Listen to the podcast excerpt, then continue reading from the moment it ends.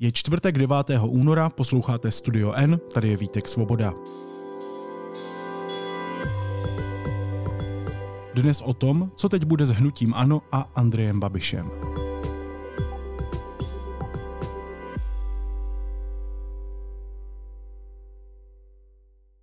Dnešní předsednictvo se uzneslo, že hlavními tvářemi hnutí budou předsedkyně poslaneckého klubu paní Alena Šilerová a že stínovou vládu bude řídit Karel Havlíček.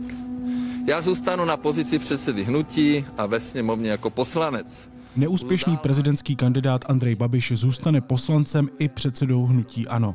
Hlavními tvářemi hnutí budou šéfka poslaneckého klubu Alena Šilerová a Karel Havlíček. To jsou závěry předsednictva nejsilnější opoziční strany v zemi. Platí, že jsme a budeme hnutí, které dělá politiku v zájmu seniorů, rodin s dětmi, zaměstnanců, živnostníků, zaměstnavatelů, ale i samoživitelek, zdravotně postižených a dalších znevýhodněných skupin a občanů ohrožených chudobou. Co bude dál s hnutím Ano a Andrejem Babišem? O tom budu mluvit s investigativní reportérkou Deníku N Zdislavou Pokornou. Zdíšo, ahoj, vítej. Ahoj Vítku, dík moc za pozvání. Zdíšo, jak je na tom teď Andrej Babiš? Je Andrej Babiš zhrzený? Jaké pro něj je vrátit se po kampani do poslanecké lavice?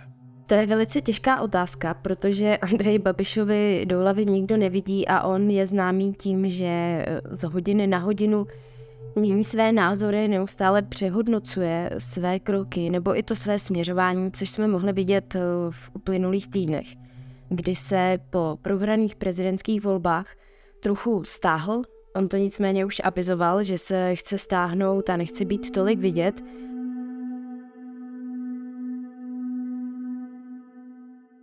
A on skutečně zvažoval, že by se vzdal mandátu poslance a také zvažoval to, jestli by neměl odejít úplně z čela hnutí a vlastně to hnutí předat právě Karlovi Havlíčkovi a Aleně Šilerové.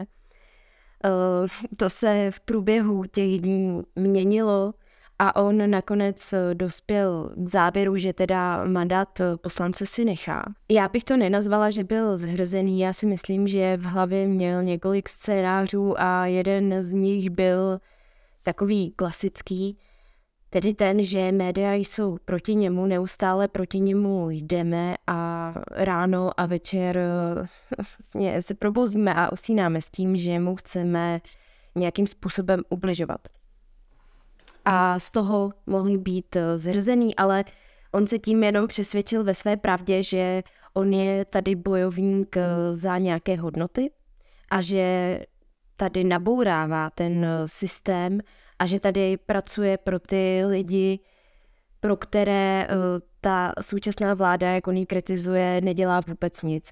Takže mně přijde, že nebyl úplně zrazený, spíš se jenom v posledních dnech utvrdil v tom, že, že všichni jsme proti němu a že je potřeba, aby on nadále bojoval za ty lidi, což on takhle i prezentoval na té včerejší tiskové konferenci. Je to překvapení? že se Babiš nevzdal žádných funkcí, protože ono se přece jenom čekalo, že něco se stane, ale ono to je, kdyby se nic nestalo. Mě to trochu překvapilo, protože ještě před týdnem on skutečně uvažoval, že se mandátu poslance skutečně vzdá. On to říkal i svým nejbližším spolupracovníkům, že by to opravdu chtěl udělat. Řešil to i po neúspěšné kampani, například s Alenou Schillerovou, která ho nicméně ubezpečovala v tom, že je potřeba, aby si mandát poslance nechal, protože by tím zradil své voliče. Jelikož uh, oni si vyhodnotili, že kdyby si Andrej Babiš vzdal mandátu toho poslance, tak uh, že by to nedokázali vysvětlit těm voličům, že by to mohli brát jako zradu. My vám tady dáváme hlasy, dáváme vám hlasy ve sněmovních volbách a vy si toho teď vzdáváte. Jak nám to vysvětlíte? A myslím si, že by bylo pro Andreje Babiše těžký, kdyby se teď toho mandátu poslance vzdal, nějakým způsobem na jaře by začal znovu objíždět regiony, eh, postupně by začala kampaň eh, na sněmovní volby, které se uskuteční v roce 2025 a on by musel voličům vysvětlovat, aby jim dali hlasy ve sněmovních volbách o křesla eh, ve sněmovně, i když se toho jednou už dobrovolně vzdal takže si myslím, že právě tady ta otázka toho, jak by se to vysvětlilo voličům hnutí ano, eh, by byla pro to hnutí natolik složitá, že si nakonec vyhodnotili, že bude lepší, když, eh, když si ten mandát poslance nechá a bude to hrát na to, eh, že si vlastně dává do pozadí, toho mandátu se nevzdává, takže tady je i není.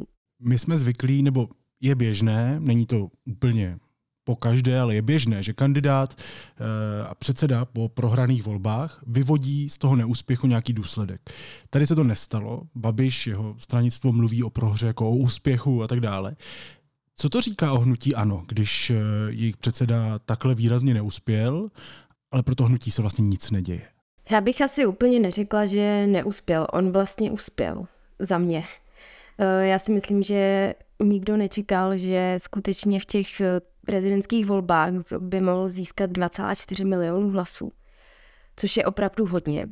Eh, když to teda porovnáme s tím, kolik hnutí ANO dostalo hlasů ve sněmovních volbách v roce 2021, tak to bylo o milion méně.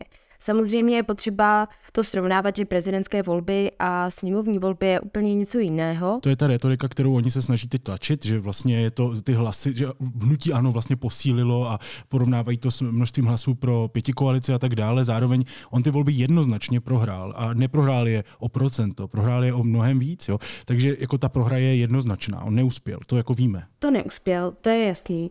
Nicméně uh, furt, když se koukneme na ty volby a na to, kolik hlasů dostává hnutí ANO, tak eh, je to strana, která se tady drží posledních deset let. Strana jednoho muže, Andreje Babiše. A tím se dostáváme i k té tvé otázce, eh, proč z toho nevyvodil žádné důsledky, protože to je strana jednoho muže, Andreje Babiše, který hnutí založil v roce 2013. Od začátku to byl jeho projekt, od začátku o tom mluví jako o své rodinné firmě. Podle toho to tak taky vypadá. Uh, já to úplně nechci srovnávat třeba s eh, SPD, uh, kde není zřejmě žádná možnost jakékoliv diskuze. Hnutí ano, třeba včera, když se řešila otázka pana Vondráka, tak bylo možné nějakým způsobem to prodiskutovat.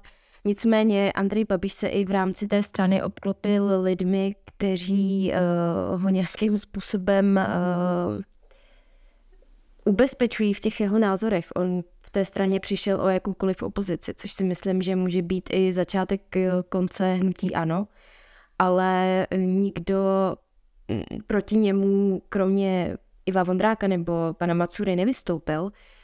A i proto on nemá potřebu vyvodit žádný důsledky. Já, když jsem si včera volala s některými lidmi, kteří se účastnili toho sněmu toho předsednictva, tak uh, oni to i popisovali. Uh, ačkoliv ta kampaň byla podle expertů a odborníků neetická v tom druhém kole prezidentských voleb, tak uh, tam k žádnému vyvození důsledků opravdu nedošlo. Tam se to celé přetočilo, že jediný, kdo tady byl šikanovaný, tak je hnutí ano a jsme to my, protože média a všichni jdou po nás, takže to bylo jako jediný vyvození důsledků, které tam včera nastalo. Tu nenávist, tu rozdělenou společnost, to je vaše dílo, vás médií. To je vaše dílo. Babiš zároveň řekl, že výraznými tvářemi hnutí ano teď tedy budou Alena Šilerová a Karel Havlíček. Znamená to nějaké pomalé předávání moci ve hnutí ANO? Já si myslím, že Andrej Babiš si to vyhodnotil tak, že, že je potřeba té straně dát i do budoucna větší koaliční potenciál. Um, a hned to vysvětlím. On kdyby byl i nadále jako ta výrazná a hlavní tvář, což on ale i nepochybně nadále bude, ale kdyby to bylo postavené celé jenom na něm, tak ten koaliční potenciál uh, bude v následujících letech slabších i směrem uh, k těm sněmovním volbám v roce 2025. Já si myslím, že on potřebuje jako nastrčit Alenu Schillerovou a Karla Havlíčka do čela té strany a můžeme si třeba představit i situaci, že v roce 2025, až budou volby, tak on bude veřejně proklamovat, že on neusiluje o post premiéra, ale že post premiéra by zastával v případě vítězství buď Karel Havlíček nebo Alena Šilerová. Myslím si, že ty eh, preference eh, směrem tady k těm dvou lidem se můžou ještě vykrystalizovat v následujících měsících a letech. Nicméně teď by to tak bylo.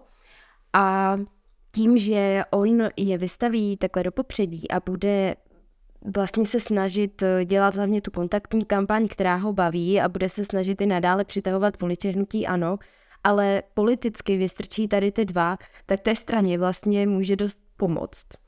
Ale je otázka, co se v následujících měsících a dvou letech ještě jako stane. Je to hodně dlouhá doba a je těžký to takhle předvídat.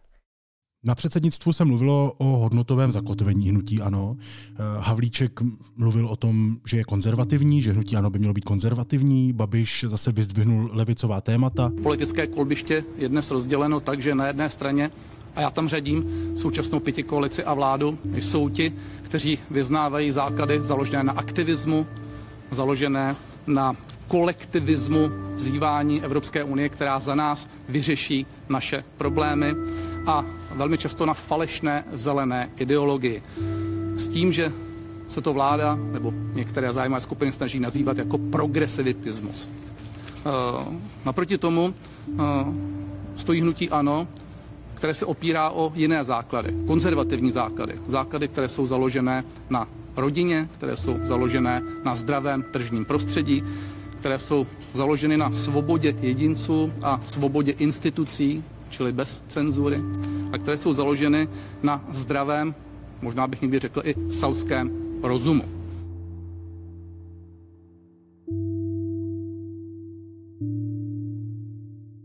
Říkám si, co je to za myšmaš. Dá se po tom předsednictvu očekávat, že se ano nějak ideově zakotví, nebo zůstane, jak říká Andrej Babiš, catch-all party, eh, která tedy cílí na všechny a je výrazně populistická?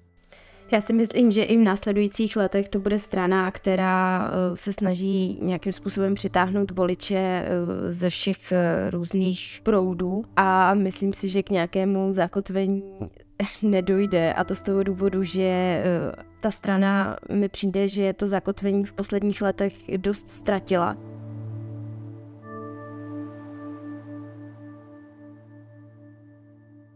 I kvůli tomu eh, teď vybírá voliče SPD nebo sociální demokracii, ale nemyslím si, že tam dojde k nějaké změně. Podle mě to bude i nadále takový myšmaš. On, Karel Havlíček, včera na té tiskové konferenci říkal, že je potřeba aby ta strana měla nové tváře, aby se obklopili různými experty, aby nějakým způsobem nadupali tu stínovou vládu, kterou on nyní nově povede a aby opravdu dupali na paty té vládě a k tomu potřebují různé experty a obklopit se lidmi, kteří uh, rozumí různým problematikám. Takže o to oni se teď snaží usilovat, protože chtějí uh, vlastně se udržet uh, ty hlasy, které získal Andrej Babiš v těch volbách. Nicméně je otázkou, jestli se jim to povede. Zatím to jsou jenom slova, ale ještě nějakým způsobem tomu chybí ty činy. Mluvila jsi o ČSSD a SPD, konec konců mluvila jsi o nich právě protože se o nich mluvilo na předsednictvu. E, ano, se podařilo vysát voliče ČSSD, která se stala irrelevantní v podstatě v tuhle chvíli e, tou nejmenší stranou teď řekl, že se bude dál mířit na voliče ČSSD, ale i na voliče právě SPD.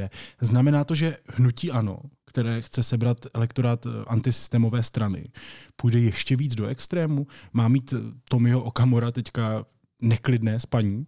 Já si myslím, že ty problémy mezi Tomiem Okamurou a Andrejem Babišem se ukázaly především eh, v tom druhém prezidentském kole, protože tam se hrála taková zajímavá hra, Andrej Babiš potřeboval, aby SPD Tomio Okamura vyzval své voliče, aby hodili svůj hlas Andrej Babišovi, což se nestalo a Tomio Okamura to neudělal z toho důvodu, že by se střelil do vlastní nohy.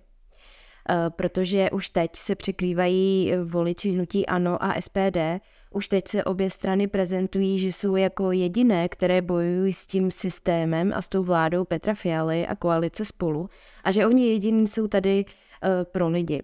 A Tomie Okamura s Andrejem Babišem vedl jako o tom debatu, jestli ho teda podpořit nebo nepodpořit. Nakonec to neudělal, protože by ho to stálo jako odchod eh, svých voličů, což, eh, což by pro něj mohlo být problematický právě v těch nadcházejících sněmovních volbách v roce 2025 a on moc dobře ví, proč to neudělal, protože by mohl taky hrát o své man- případné mandáty poslanecké sněmovně, protože by dal vlastně povel, aby voliči jeho odešli k hnutí ano. Uh, Andrej Babiš si myslím, že by mu to ještě před těma volbama připomněl. Uh, dal by si nějaký billboardy, že vlastně Tomio Okamura podporuje hnutí ano. No takhle, dokážu si to živě představit. To si myslím, že nad tím takhle přemýšlel i Tomio Okamura, takže ta podpora směrem k Andreji Babišovi v těch druhý, v těch prezidentských volbách nevyšla. A teď si myslím, že hnutí ano uh, se spíš dívá na to tak, že hledá, kde ještě může pozbírat nějaké voliče a ten potenciál je právě ve voličích SPD, takže jedním z cílů je přetáhnout jejich voliče k hnutí ANO a to stejné platí i pro sociální demokracii, kterou hnutí ANO Eh, když to řeknu hodně lidově, zařízlo ve sněmovních volbách v roce 2017. A to právě k tomu dopomohl i prezident Miloš Zeman.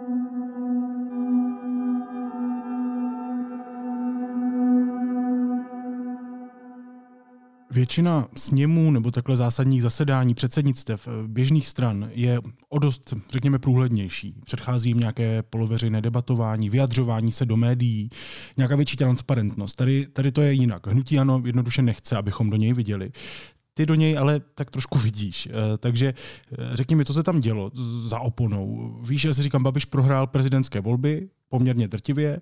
Jaký je teď jeho plán? Jaký politický scénář si pro sebe Andrej Babiš napsal? Tak když bych tu tvoji otázku rozdělila na dvě části, tak ten sněm uh, začal odpoledne, trval až do večerních uh, hodin.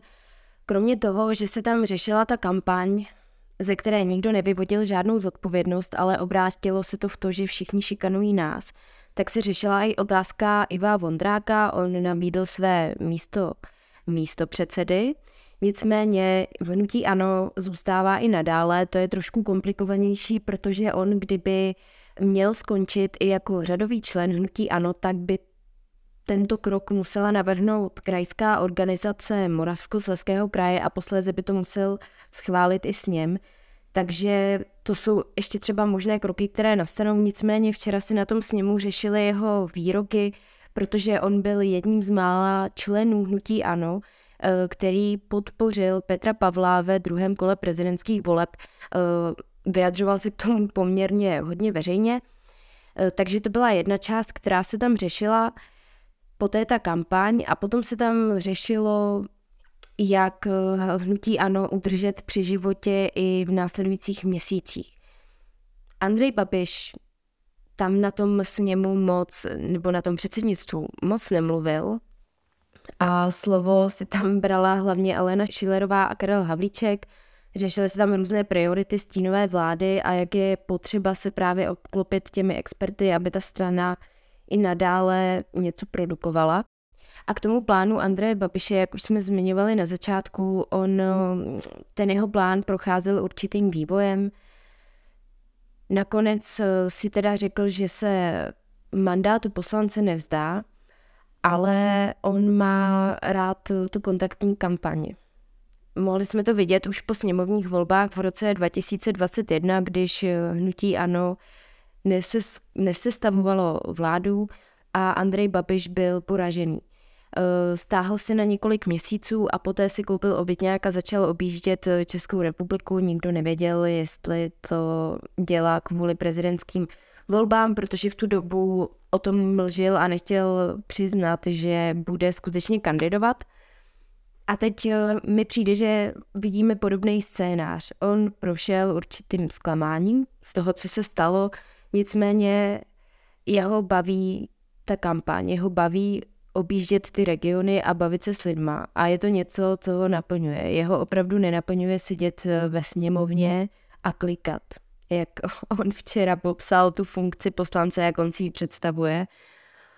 Um, takže to je jeho plán, že zhruba v Dubnu by měl znovu objíždět regiony a připravovat hnutí ANO na kampaň v krajských volbách, ale i ve volbách do Evropského parlamentu. Takže to je teď jeho plán a plus se odsunulo to, že se případně vzdá poslaneckého mandátu, což by měl znovu řešit na jaře tohoto roku. No a představuju si to správně tak, že to rozhodnutí by se dalo zhrnout do teď se Andrej Babiš na chvíli upozadí, schová, aby se pak mohl vrátit? Aby se mohl vrátit jako zachránce, aby mohl všechny ty komplikace, které teď budou stát před eh, fialovou vládou a taky pravděpodobně některé neustojí tak, jak by mohla nebo měla, tak eh, aby se pak mohl Andrej Babiš vrátit a ukázat prstem na vyniky té další situace? Já si myslím, že ano, že to je ten plán a i proto on skutečně zvažoval, že se vzdá postu toho poslance, aby mohl říct, já jsem se tady na ničem nepodílel, já jsem o ničem nehlasoval, za to všechno může koalice spolu a tahle současná vláda. Chci se také věnovat charitě. Dál budu pomáhat lidem, budu dál jezdit do regionu a budu se dál potkávat s občany. Své mediální a společenské aktivity omezím, abych mediální a politické scéně sebral hlavní terč obsesivní nenávisti. Nebudou se tak na mě moci vymlouvat a odvádět pozornost od neschopnosti a sociální vlády. Té vlády... Já jsem tady pro vás, pro lidi. Jezdím za vámi do regionu, bavím se s vámi a tady s tím já nemám nic společného. Nicméně, jak už jsem říkala, eh, v rámci toho jeho nejužšího okolí, si to potom vyhodnotili tak, že kdyby se toho mandátu vzdal, tak by to bylo jako složitý vysvětlovat těm jeho voličům, že já se upozadím a potom se vrátím a chci vaše hlasy znovu do sněmovny. Takže takže proto zvolil taktiku, že bude ve sněmovně, ale vlastně nebude, protože si bude dělat svou kampaň.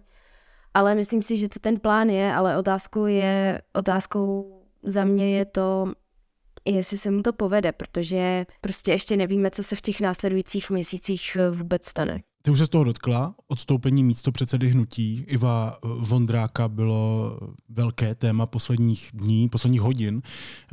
Jak to číst? Rozpadá se Andrej Babišovi hnutí ano? Nebo přichází ti, dejme tomu, liberálnější nebo politici, kteří prostě nechtějí usilovat o hlasy SPD, eh, přicházejí o iluze v hnutí ano. Zjišťují, jak to jejich hnutí vlastně funguje, že prostě naskakuje na cokoliv, co sežene hlasy. To si úplně nemyslím. Já si myslím, že hnutí ano prošlo personální změnou už zhruba před rokem 2018 nebo těsně předtím, než se konaly sněmovní volby v roce 2018, kdy ty liberální tváře hnutí ano odešly. Můžeme jmenovat eh, například ex-ministra spravedlnosti Roberta Pelikánovi, kterému právě vadilo i různé názory, které se podobaly často hnutí SPD. Eh, poté odešla ještě další vlna lidí, kteří nějakým způsobem eh, měli liberální názory a úplně nesouhlasili s tím, jak se hnutí ANO posouvá neustále doleva.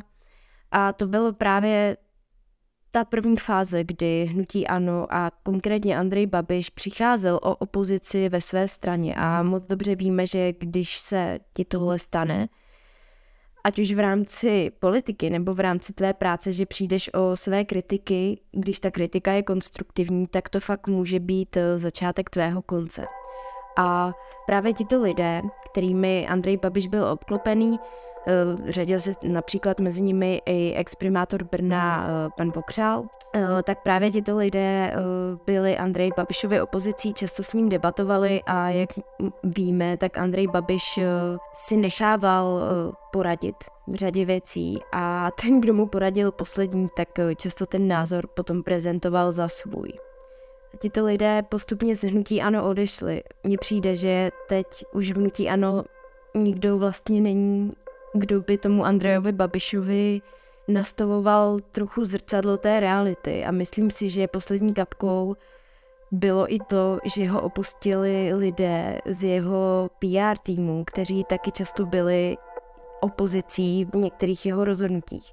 Takže já upřímně jsem zvědavá, co se stane v následujících měsících, protože Andrej Babiš už nemá vůbec nikoho, kdo by mu odporoval, nebo kdo by s ním konzultoval eh, ty věci a kdo by mu nastavoval jakékoliv zrcadlo. On už tam nikoho takového skoro nemá. A pokud jo, tak to jsou lidi, kteří zase mm, k němu nemají tak blízko, takže to bude pro něj hrozně náročný. A on se zároveň vyhýbá kritickým otázkám médií. K nám do studia N nepřišeli přes mnoho výzev. Eh, a právě výrazně zesílil útoky na média i na té tiskovce po, eh, po, po předsednictvu, především na veřejnoprávní média, tedy neodpovídal některým novinářům na dotazy, eh, oznámil, že bude ještě míň chodit do rozhovorů.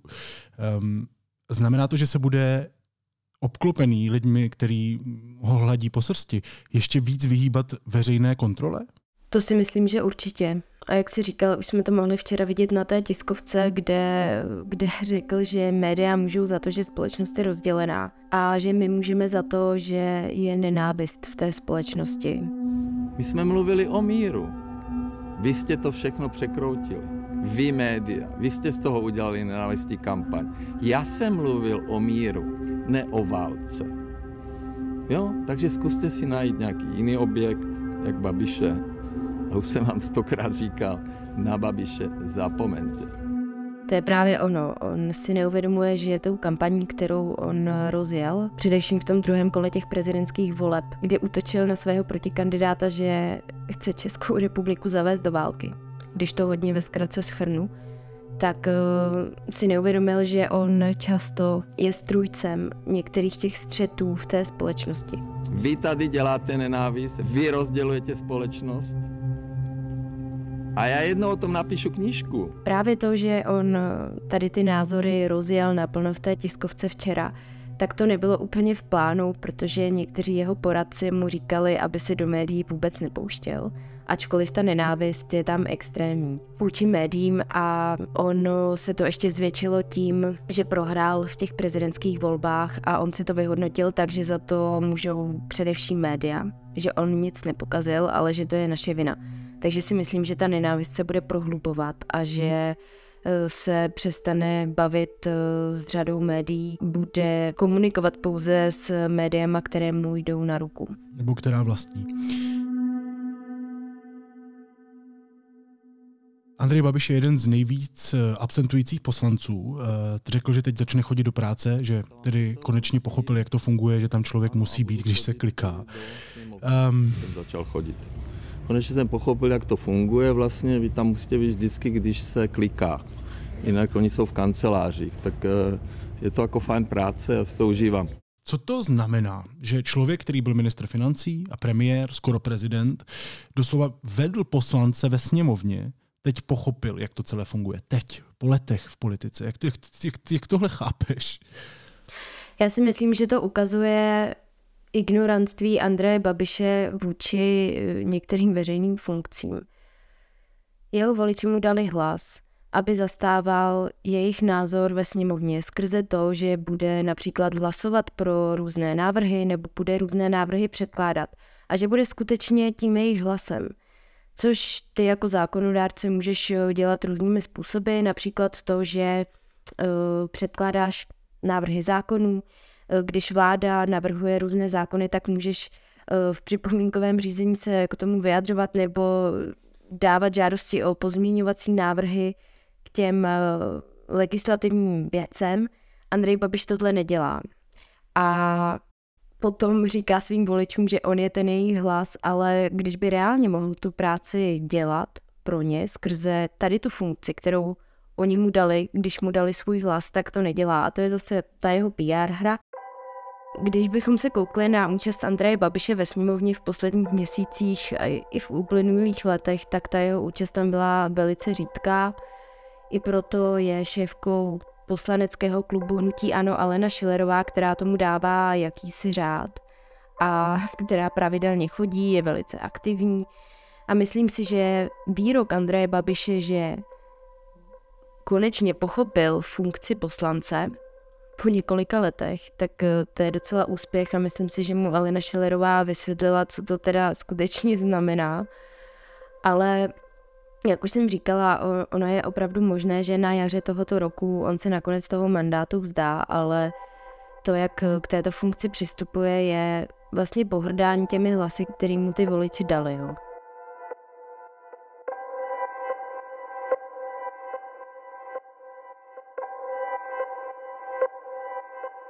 Té sněmovně mu to příjemné není, protože eh, často se tam v minulosti vedly debaty týkající se agrofertu, dotací a této problematiky, která se taky táhne už dlouhou dobu, nebo střetu zájmu, nebo toho, jestli může vlastnit média a tomu příjemné není, takže on to vnímá tak, proč by tam měl chodit, eh, když tady jsou na mě zlí a já můžu ten čas věnovat eh, výjezdům a kontaktu s našimi voliči.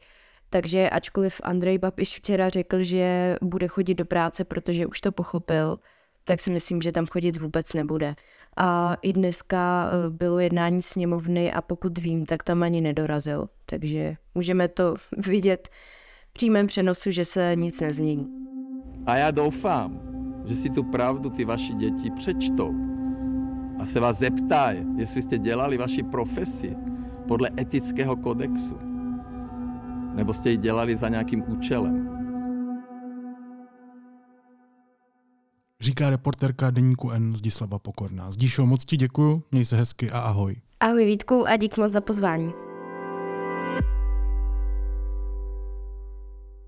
A teď už jsou na řadě zprávy, které by vás dneska neměly minout.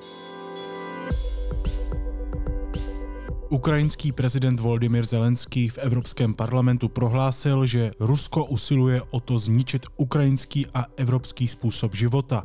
Europoslanci jej přivítali bouřlivým potleskem. Rusko se pokusilo zabránit zvolení Petra Pavla prezidentem. Telegramový účet NČT24, který o Pavlovi šířil sestříhané lživé video, patří ruskou vládou kontrolovanému médiu Sputnik, soudí české úřady. Češka, která byla po zemětřesení v Turecku nezvěstná, je po smrti. Žena, která v Turecku dlouhodobě žila, je první potvrzenou obětí z Česka. Celkem zemětřesení v Turecku a Sýrii nepřežilo více než 15 tisíc lidí. Bílý dům uvedl, že Čína své špionážní balóny rozmístila po celém světě. Spozorovány byly na pěti kontinentech. Američané už o tom informovali spojence. A Evropská komise schválila České republice dotace 22 miliard korun z mimořádného fondu obnovy. Česko podle komise plní reformní požadavky.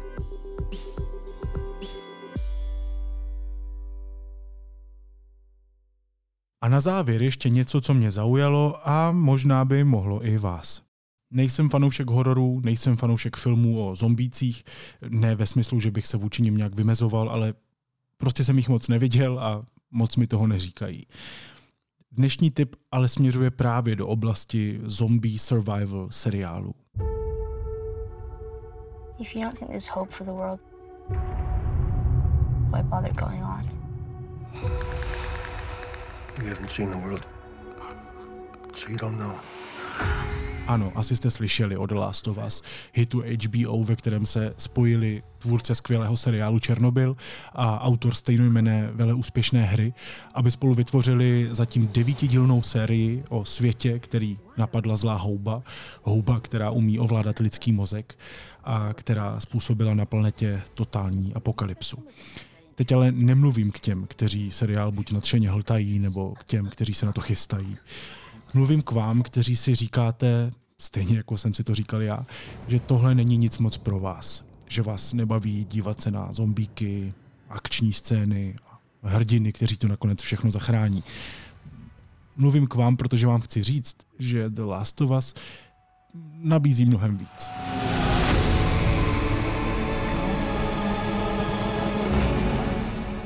Zatím jsou venku čtyři díly a jasně se to láme u třetího dílu, který jasně ukazuje, že tohle je seriál o lásce.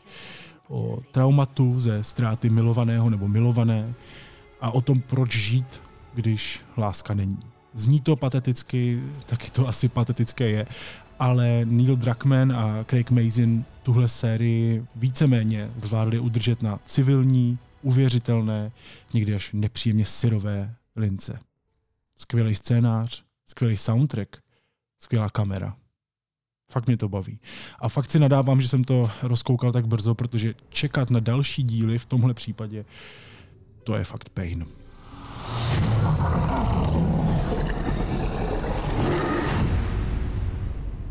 The Last of Us, HBO Max, to je můj dnešní tip.